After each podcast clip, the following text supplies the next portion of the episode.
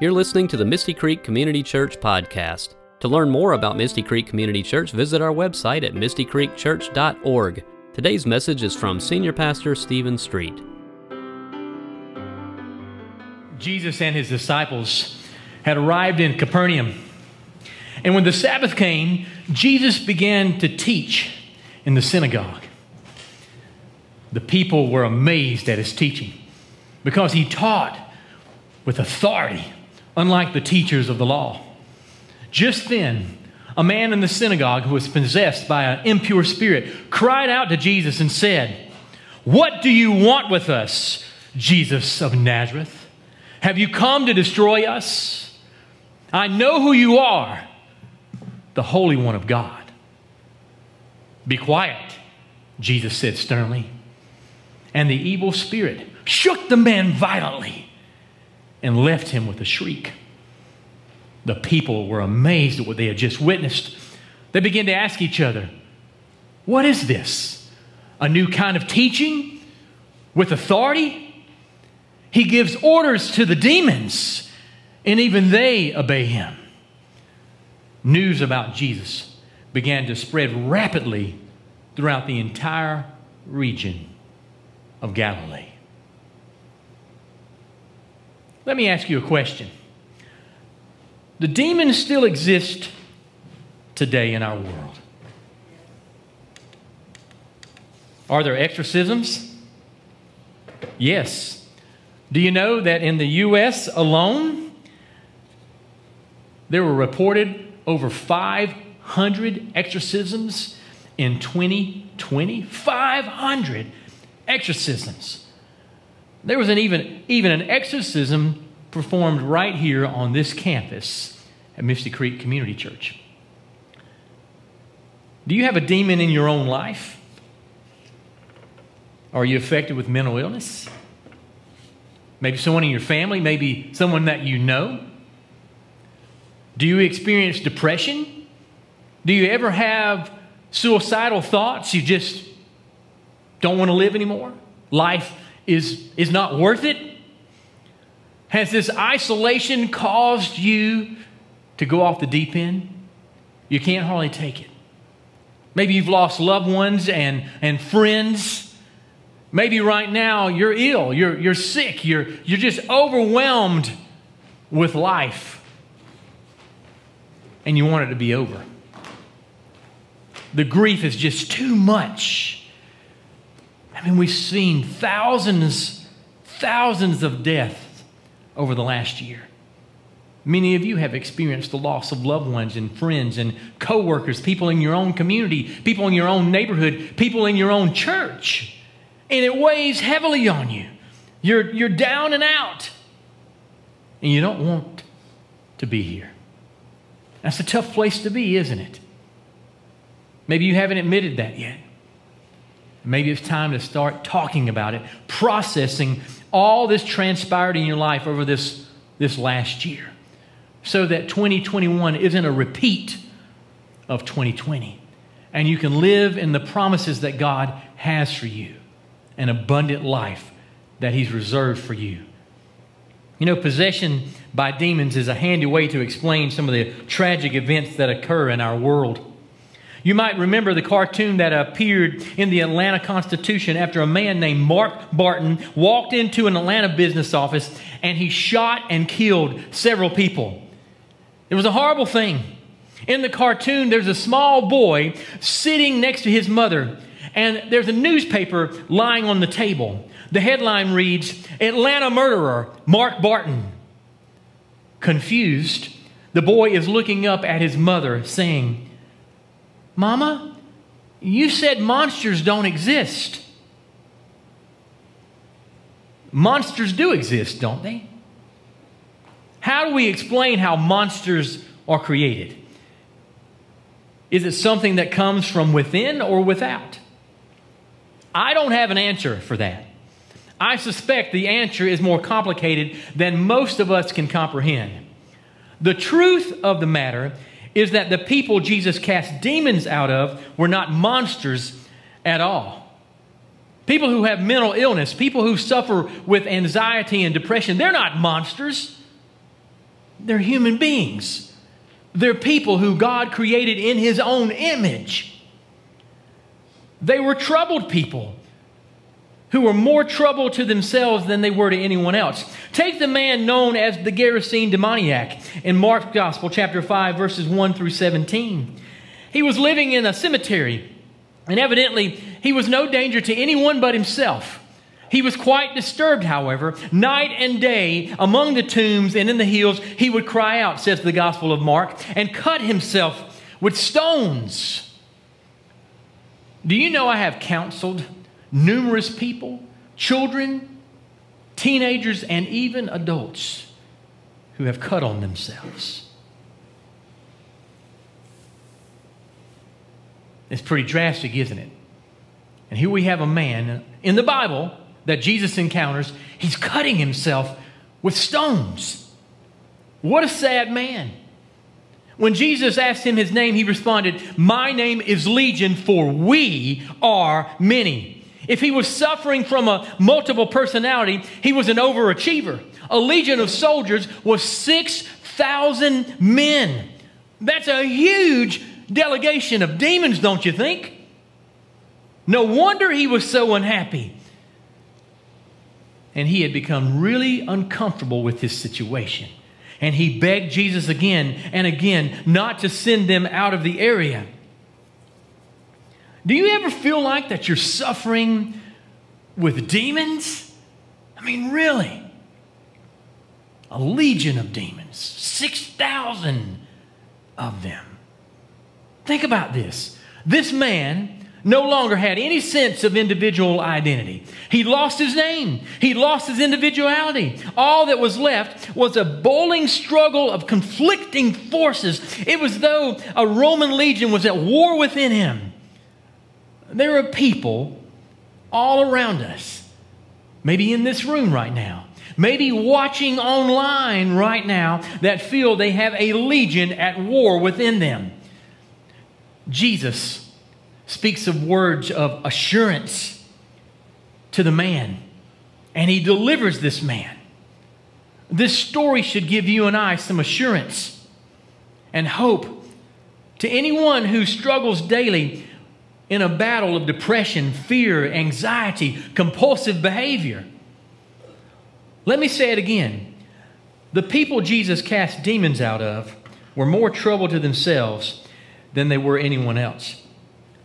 Take today's gospel lesson, for example, that I quoted just a few moments ago from Mark chapter 1, verses 21 through 28. Jesus was in Capernaum. He went to the synagogue on the Sabbath. He's a rabbi. He's a teacher. So he starts teaching, and he teaches with authority, and the people are blown away. They've never heard this kind of teaching before. It was unlike the teachers of the law. And then there's this man. He's in the community. He's in the synagogue. He's literally in the synagogue. And he cries out in this loud voice. He's possessed by this evil spirit, and he knows who Jesus is. And he says, "What do you want with us?" And calls Jesus by name, "Jesus of Nazareth, have you come to destroy us?" And then he says this, very personal. The man says, "I know who you are." He doesn't say "we." He says, "I know who you are, the Holy One of God." Isn't it interesting that demons recognize who Jesus is? And then the man, for a moment, in his individuality, he knew who Jesus was. It was as if he was crying out, "I know you can do something. I know you can make me whole again." And that's what Jesus does. He makes us whole again. And that's what happens in this lesson today. Jesus said, "Be quiet," to the man. "Come out of him." And the evil spirit shook the man violently and came out of him with a shriek. I wonder what kind of noise it made. I think about that. You may not care about that, but I think about it. This man had been oppressed for so long, lost his individuality, was considered a threat to society, yet he wasn't a threat to anybody but himself. And the people knew it. And when they witnessed that this demon exited this man with a shriek, They were amazed. They could not believe it. What is this? Some different kind of teaching? And he does it with authority. He commands the demons and they listen. Whoa. And the scripture says that news about Jesus spread rapidly throughout the whole region of Galilee, a fairly large region.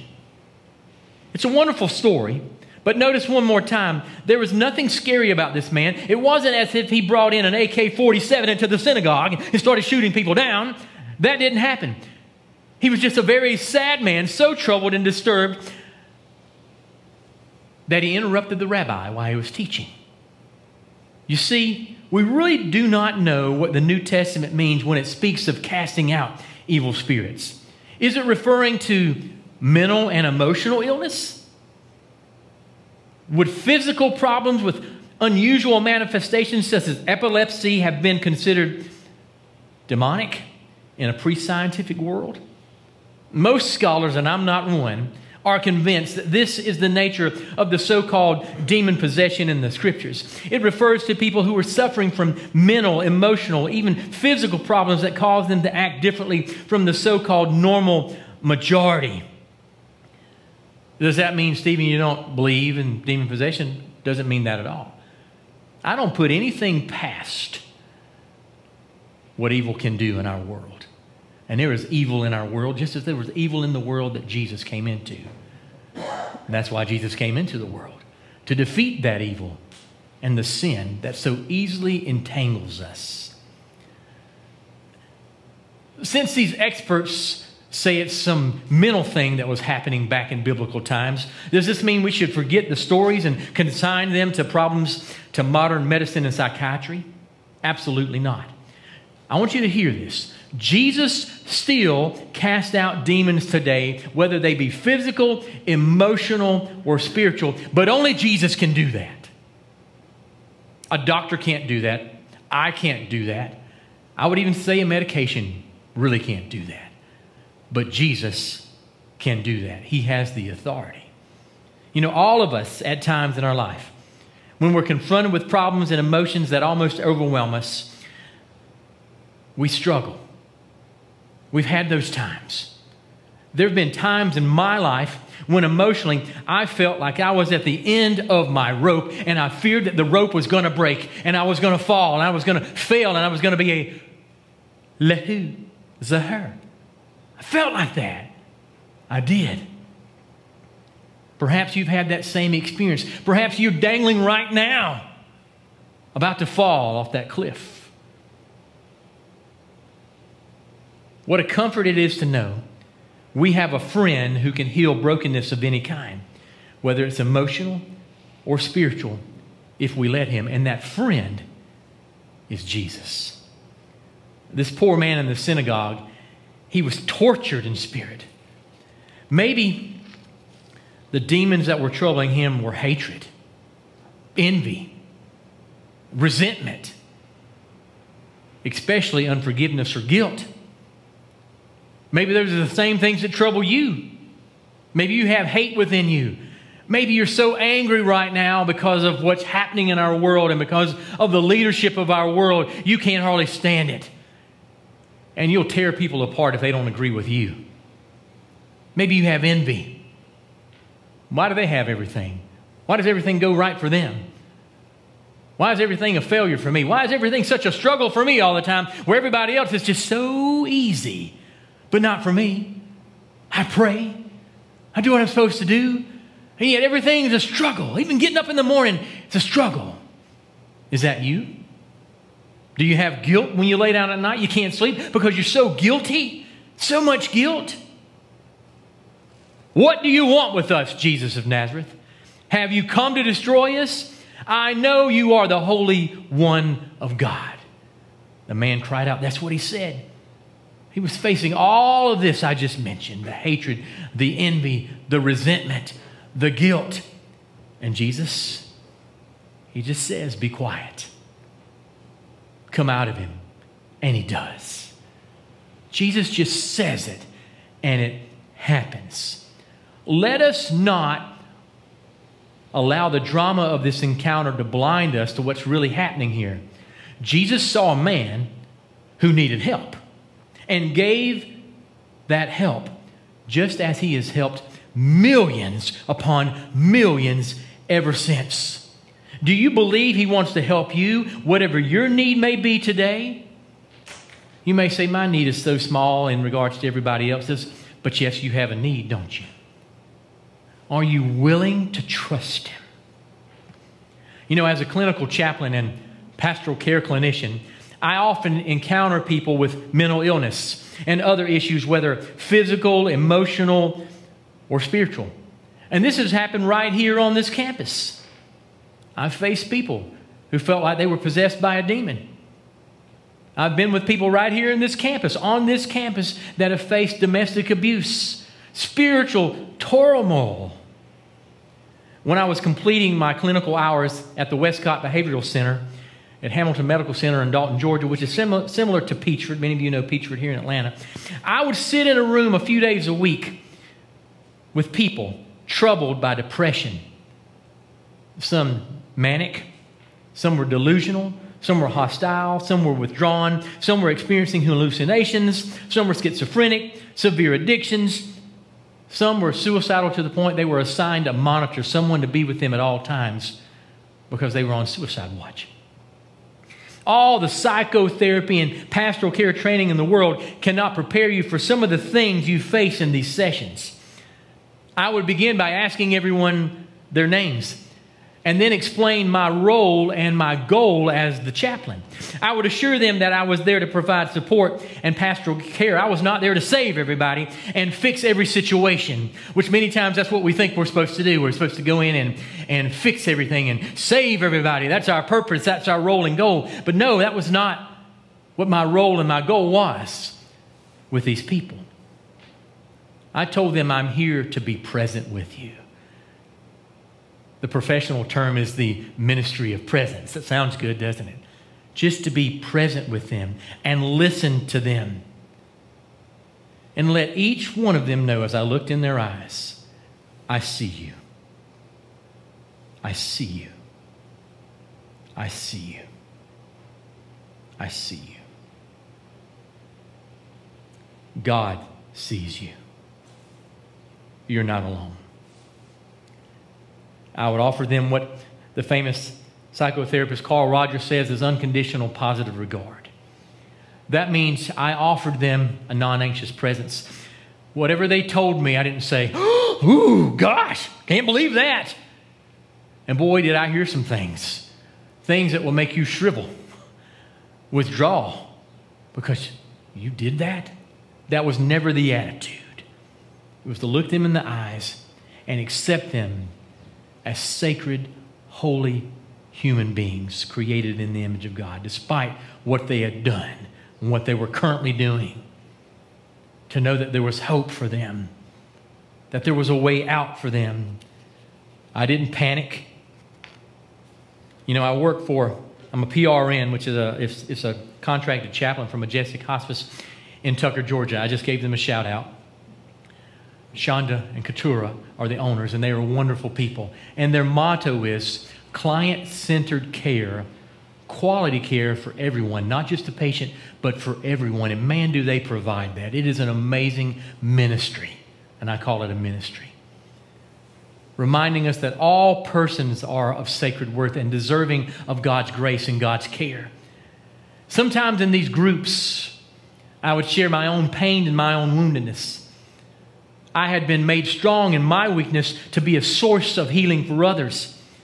I believe we make our deepest connection with God and others through the shared experience of suffering. If you've suffered, if you've been through trials and tribulations, you have a story to tell. You have a testimony to tell. We're all fellow sufferers, not just professionals. I have found the people that provided the best counsel to me were the people who went through the most crap in life you could imagine. They were the ones that could really hear me and empathize with me. And man, don't you know it? My mama probably doesn't like me saying this word, but don't you know that Jesus went through a lot of crap? Don't you know it? He's the greatest empathizer, sympathizer that the world has ever known. And so I could go into those sessions with people knowing that I represent the Messiah, that I represent Jesus Christ, and not even have to say anything.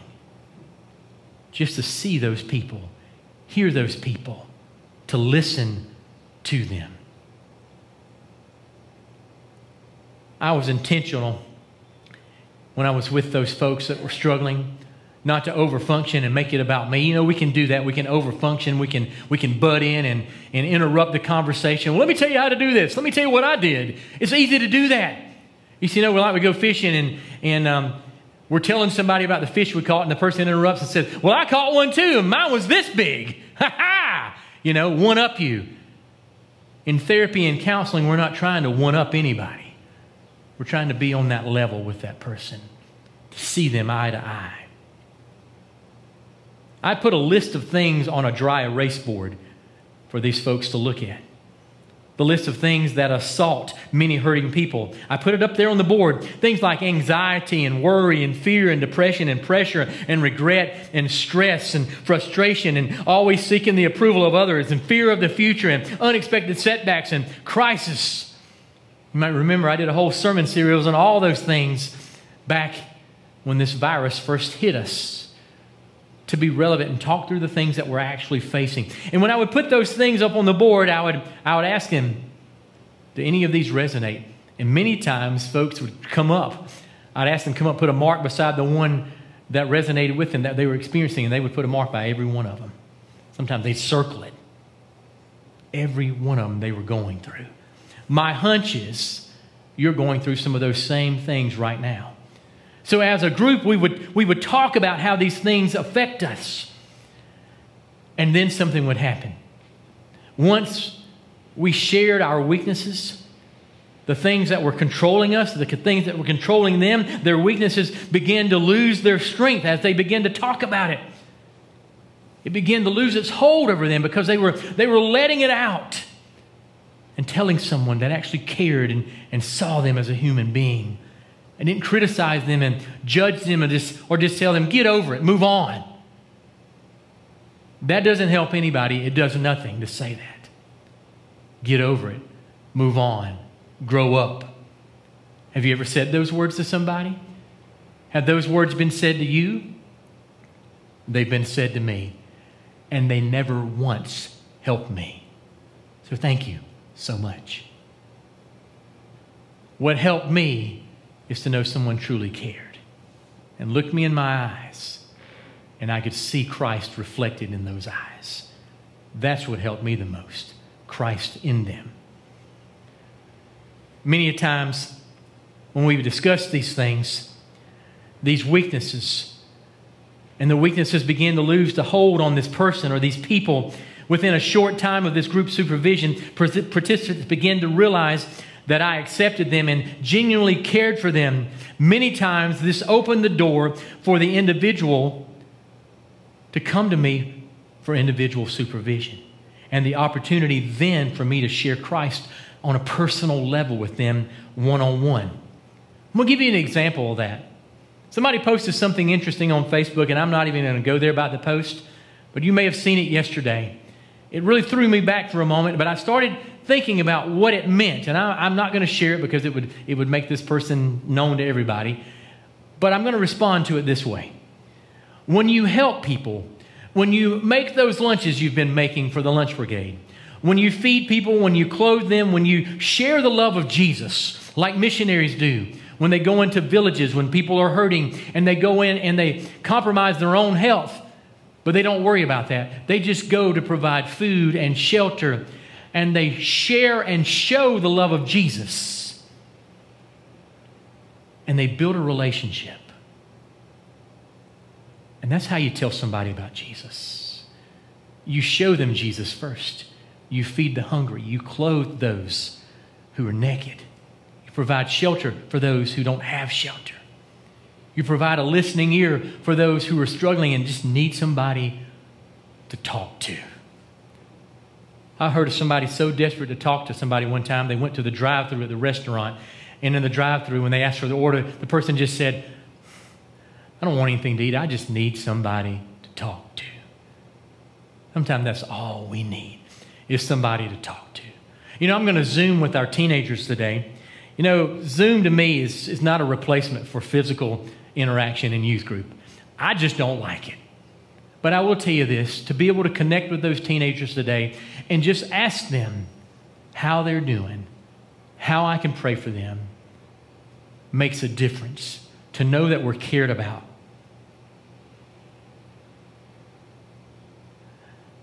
Paul Turnier, he's a brilliant thinker. He's an amazing writer, an influential Christian therapist known around the world. He lives in Switzerland. So all these doctors and students would travel to his home in Switzerland. They wanted to learn from him because he was so brilliant. And he wrote, "It's a little embarrassing for students to come over and study my techniques. They always go away disappointed because all that I do is accept people." He said, "That's the secret to my success, my brilliance, as you call it," he says. "All I do is accept people." That's the way it is for Jesus too, don't you know it? He accepts them. It makes no difference who they are or what they've done. He accepts them. And if they will trust him, I mean, really trust him. Don't hold anything back from Jesus.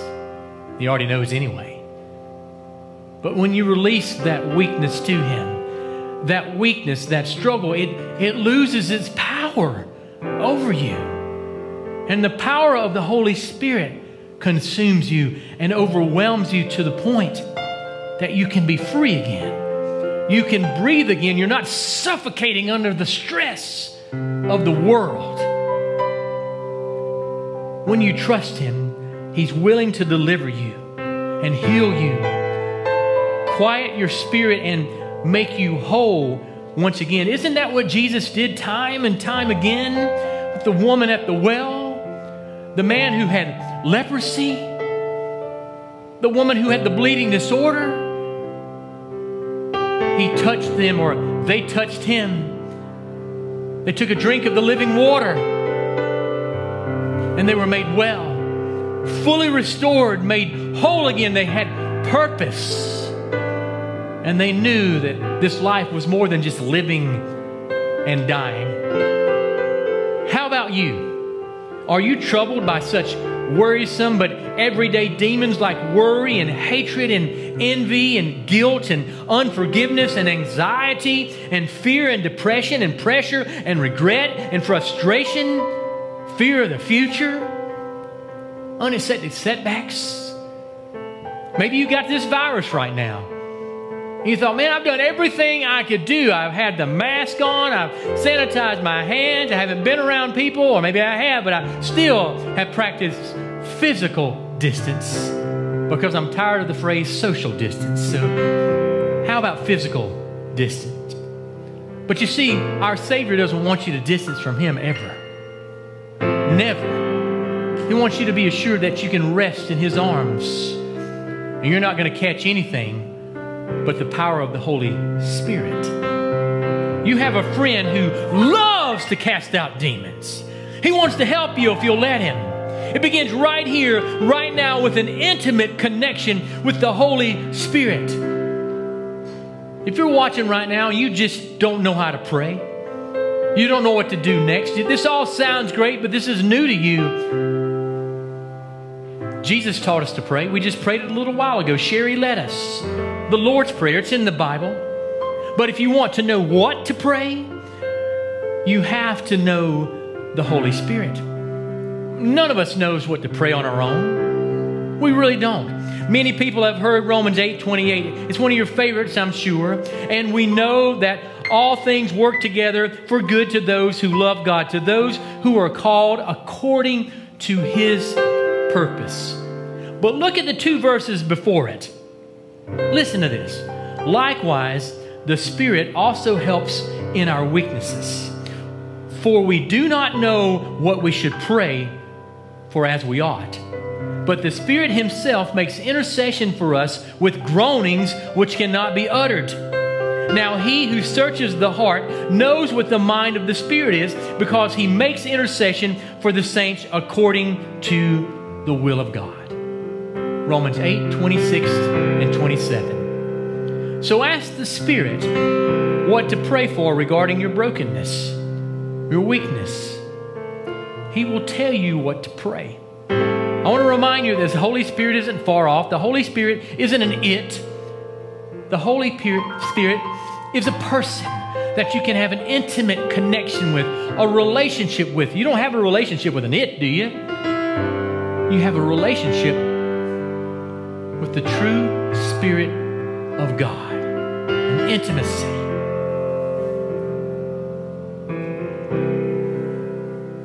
To know the mind and will of God, you need to know the person living within you, who knows his mind and will. The Spirit of God can reveal the will, the mind, thoughts of God to you, if you'll receive him. I want to guide you through a prayer as Doug plays, and I want you to pray this prayer. And first of all, if you've not received Jesus into your life and you want to experience the fullness of the Holy Spirit, receive Jesus, and Jesus will baptize you in the Holy Spirit. He will give you the Holy Spirit immediately, and you can begin to experience that intimacy with Almighty God himself. Let's pray.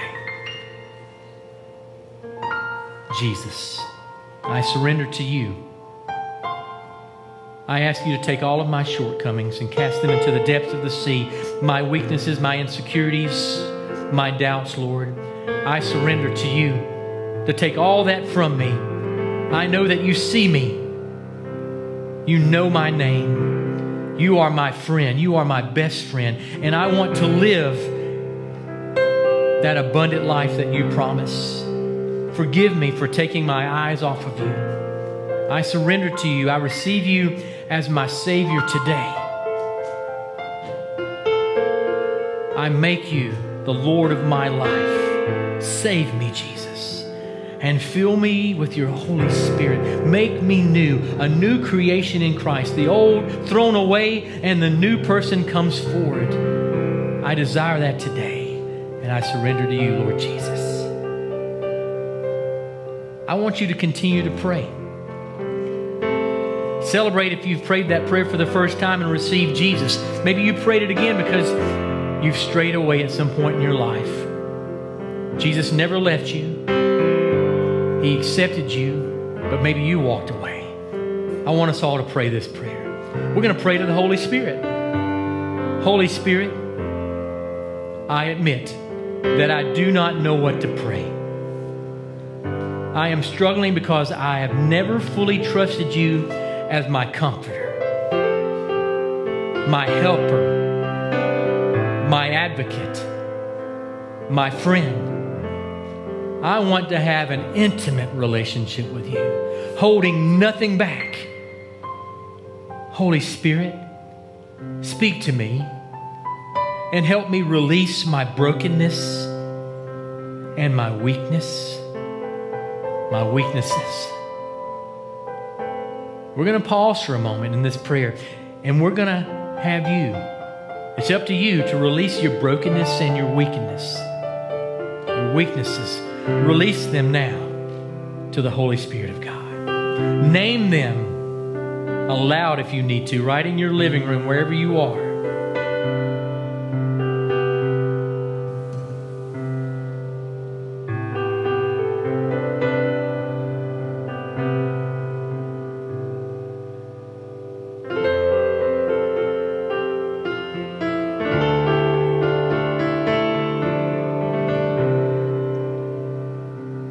Now let him speak to you.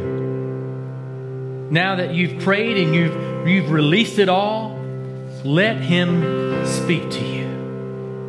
Let him guide you. Let him be your advocate, your friend, your comforter, your helper. Don't go through this life alone. Know you have the living, breathing, active, resurrected God living within you by the power of the Holy Spirit, and claim that he has healed you from your brokenness and your woundedness. all the weakness that you faced, He's taken that from you and filled you with new life and abundant life. If you're struggling mentally, if you're having a difficult time, seek some counsel, pastoral care, professional care, psychiatric care. Don't be afraid to do that. There are people trained that can help you live the life that God intended you to live. He will use them to cast out those demons and help you live fully a new life. Will you claim that today? He loves you. I love you. You've got a friend in Jesus. In the name of the Father, the Son, and the Holy Spirit, now and forevermore. And all God's people said, amen. We hope you were inspired by today's message. For more sermons from Misty Creek Community Church, be sure to subscribe on iTunes, Spotify, or wherever you like to stream your podcasts. You can also watch videos of our sermons and complete services on the Misty Creek Community Church YouTube channel. And while you're there, be sure to like, subscribe, and hit the notification bell. For more information about our church, including our mission, location, service times, and more, visit our website at MistyCreekChurch.org. God bless you, and thank you for listening.